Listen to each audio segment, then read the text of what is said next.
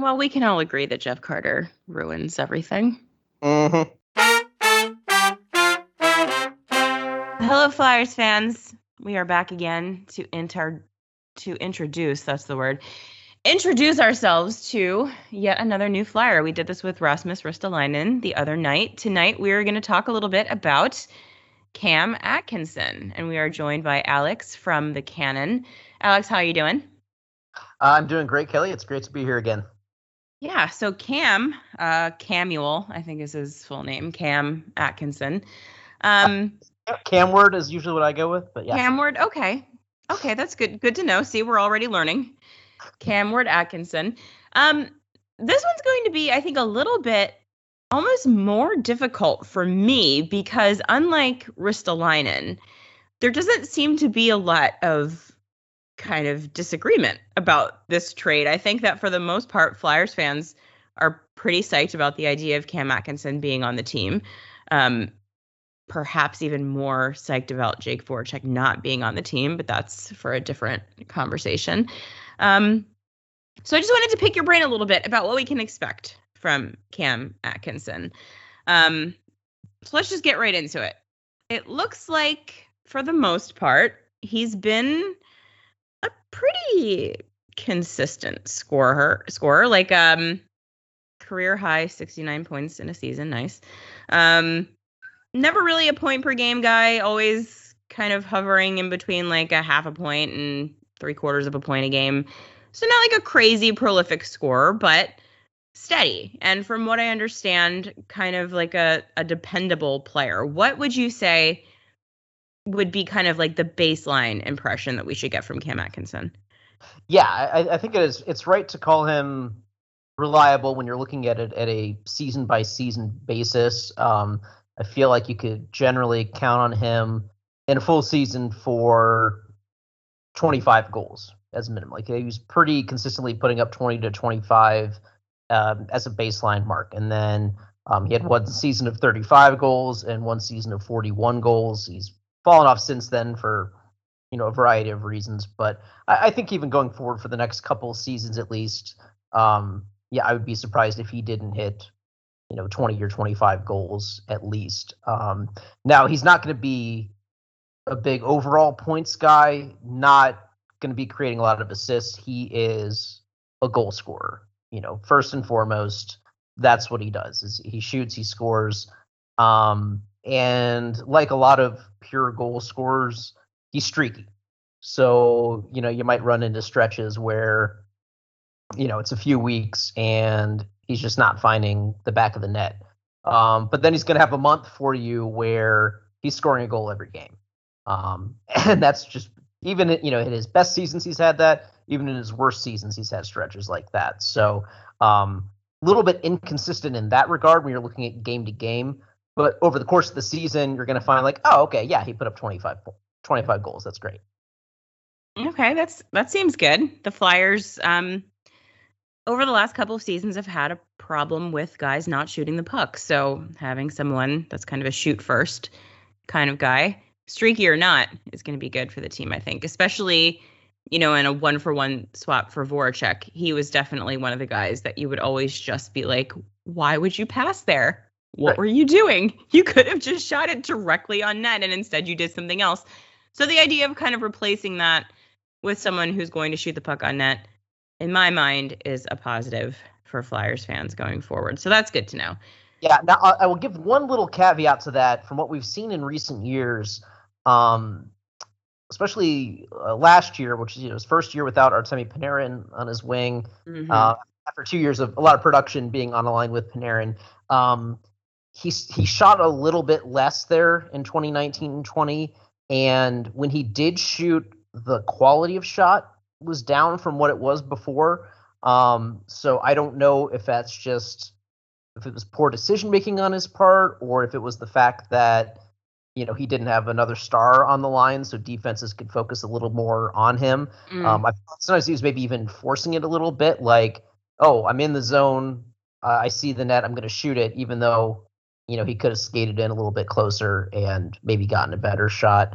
Um, and you know that that season too, he had a number of injuries, so there's just a lot of fits and starts in that year. Um, you know, this year he was he was in the lineup the whole time, and um, uh, I felt like was generally a little bit better about about picking his shots. Um, again, still streaky. Uh, was very you know it was ice cold in January, and then February and March he was red hot, and then he cooled off a little bit again towards the end. So you mentioned injuries there. What kind of injury history are we looking at with him? Um, you know, not not too severe of one. It's not like there's been any sort of nagging problem. Um, you know, there's been a couple times where he's he's missed time with like ankle injuries.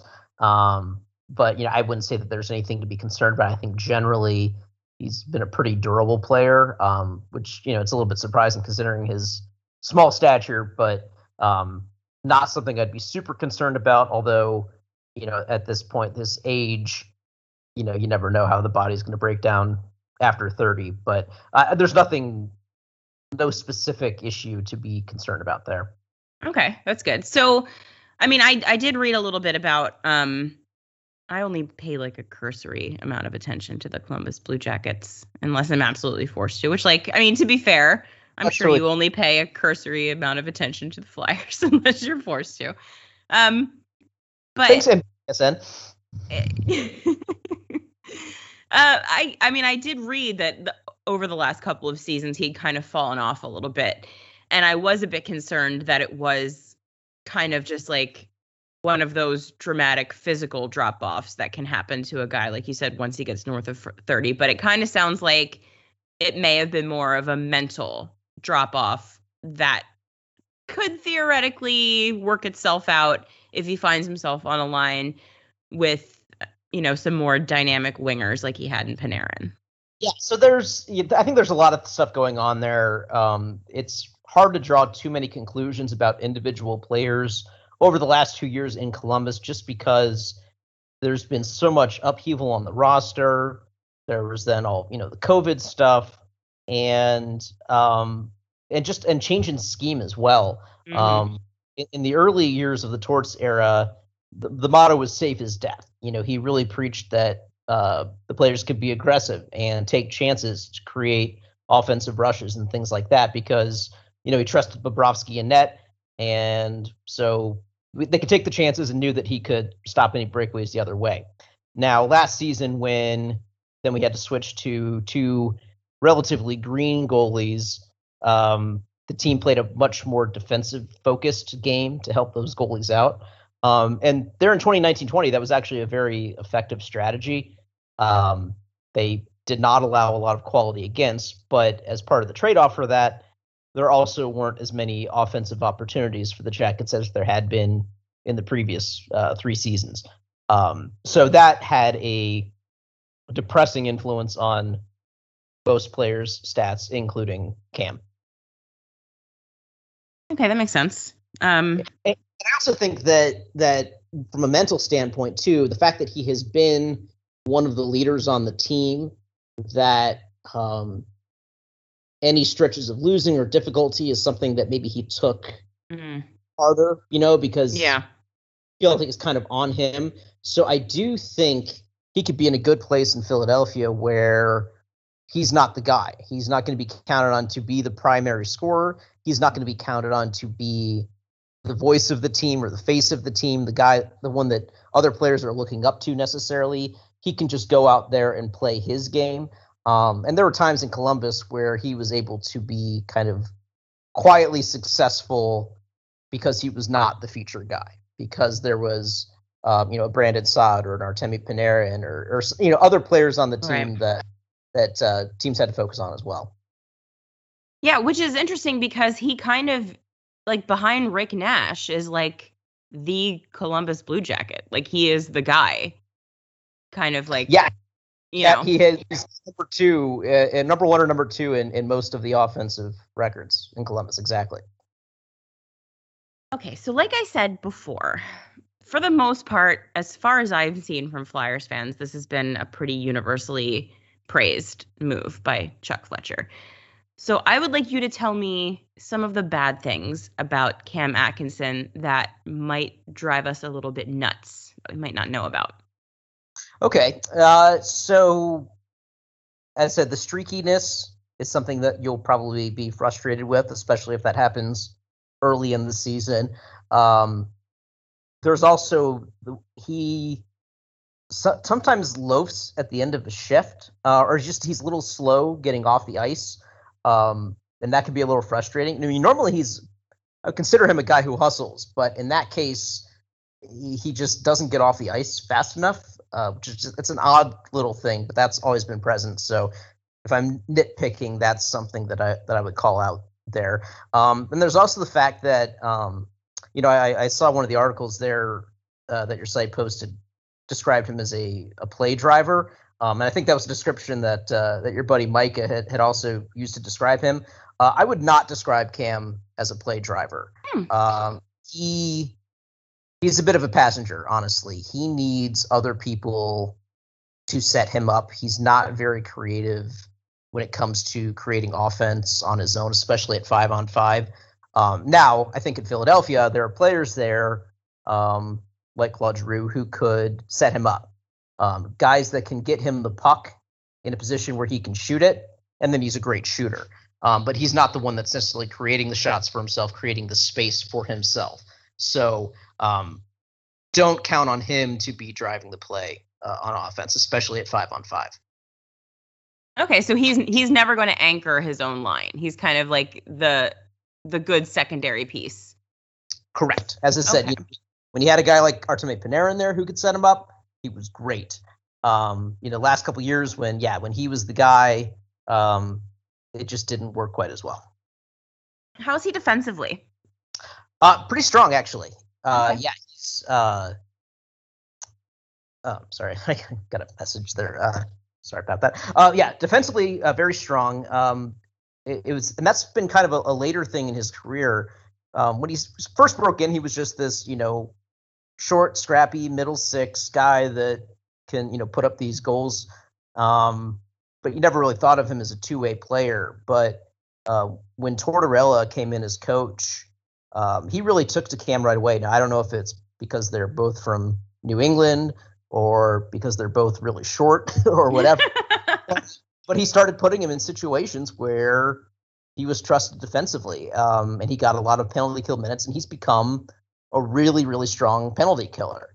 Um, and and the Jackets uh, developed a system.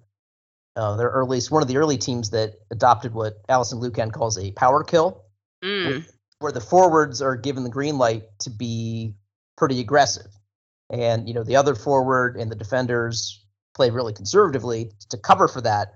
Um, but Cam was really great at that. So really attacking players at the top of the zone, trying to get his stick in there, break up passes, steal the puck, and then once he was able to steal the puck, then with his speed, you know he can get down the ice really quickly and get a breakaway chance. So um, he has scored a lot of shorthanded goals over the years, and that's something that I would expect to continue in Philadelphia. So definitely have him on your first or second uh, penalty kill unit, uh, and he's going to do very well there. Uh, five on five, maybe not necessarily as stellar as you'd expect, but still generally fine. You know, he's a guy who, again, despite being small, you know, he's willing to throw himself against the boards there, battle for a puck, that sort of thing. So, um, yeah, he's. I would say he's developed into a, a pretty good two way forward.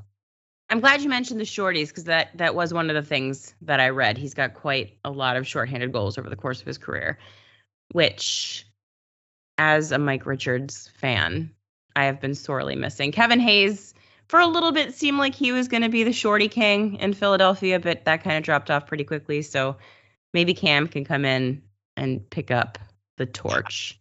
Absolutely. yeah, I, would always, I'd always say, you know, he was a, a shorty scoring shorties. I, I like that. Yeah.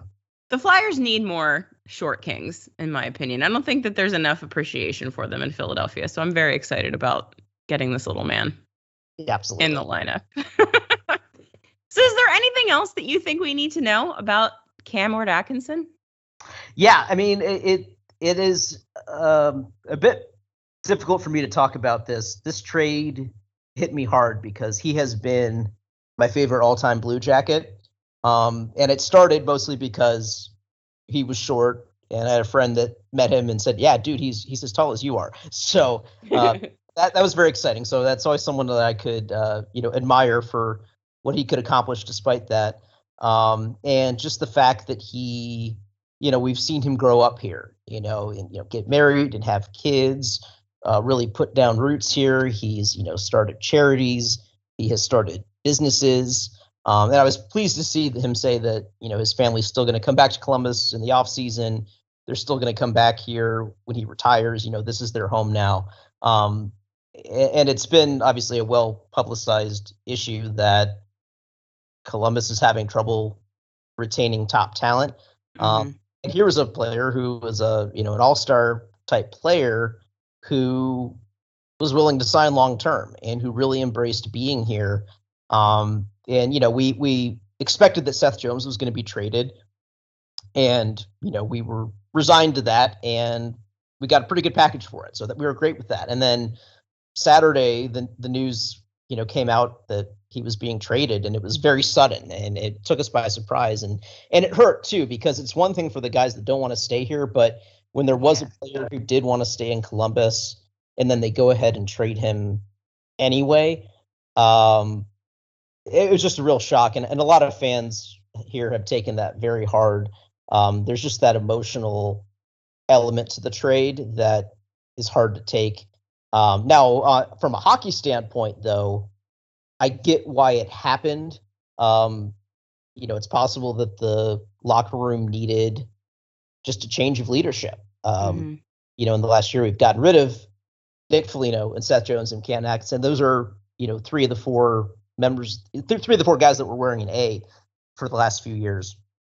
And you know, we're starting a rebuild, and they figured, well, he's not not part of the rebuild. And and even in Cam's comments to the media it sounds like he was accepting of that and was recognizing that you know most of his friends are gone. And so he's kind of okay with the new start in light of that.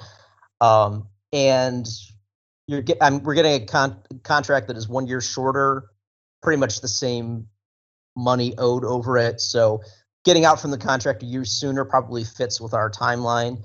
Um, and it's good that jake is a different kind of player than Cam because he's not the goal scorer, but he is the playmaker.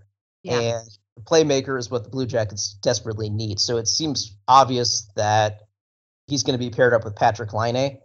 And Patrik Laine is a tremendous goal scorer who needs someone to set him up. And there were not enough guys last year who could pass well enough to get him the puck the way he needed it. And so I'm hopeful that uh, Voracek can set up Laine and that they can be a pretty good tandem duo because we desperately need Laine to have a bounce back season this year. Yeah, I got to tell you the the thought that was kind of my first thought when I thought about Jake Voracek going to Columbus was that he and Laine together is probably going to be a lot of fun to watch. Yeah, because they're they're both kind of like swaggy assholes a little bit.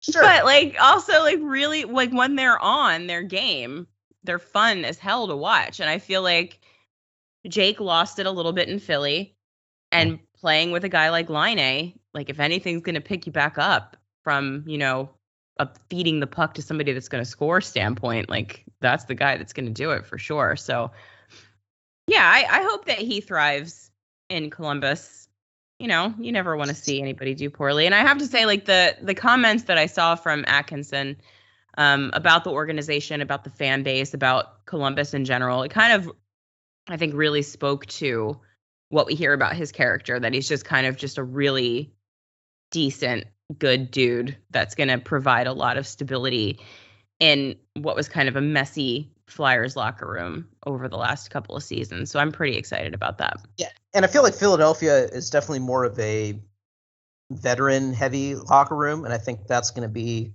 a fit for Cam.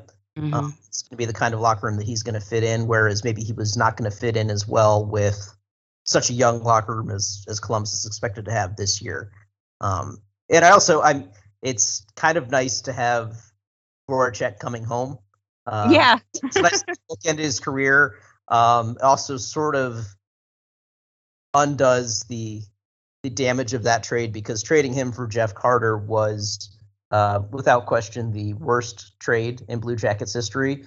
Um, it was really quite a devastating trade, actually, for for how much it set the franchise back and uh, basically caused a complete blow up. Um, you know, because Carter was a disaster here, poisoned the locker room, led to Rick Nash wanting out as well, uh, and then we got to see Voracek be, you know, one of the better Blue Jackets draft picks to that point, go on to have a great career in Philadelphia. And so every bit of success he's had there has kind of stung like, we could have had him here because we didn't get anything out of Jeff Carter. So, well, we can all agree that Jeff Carter ruins everything.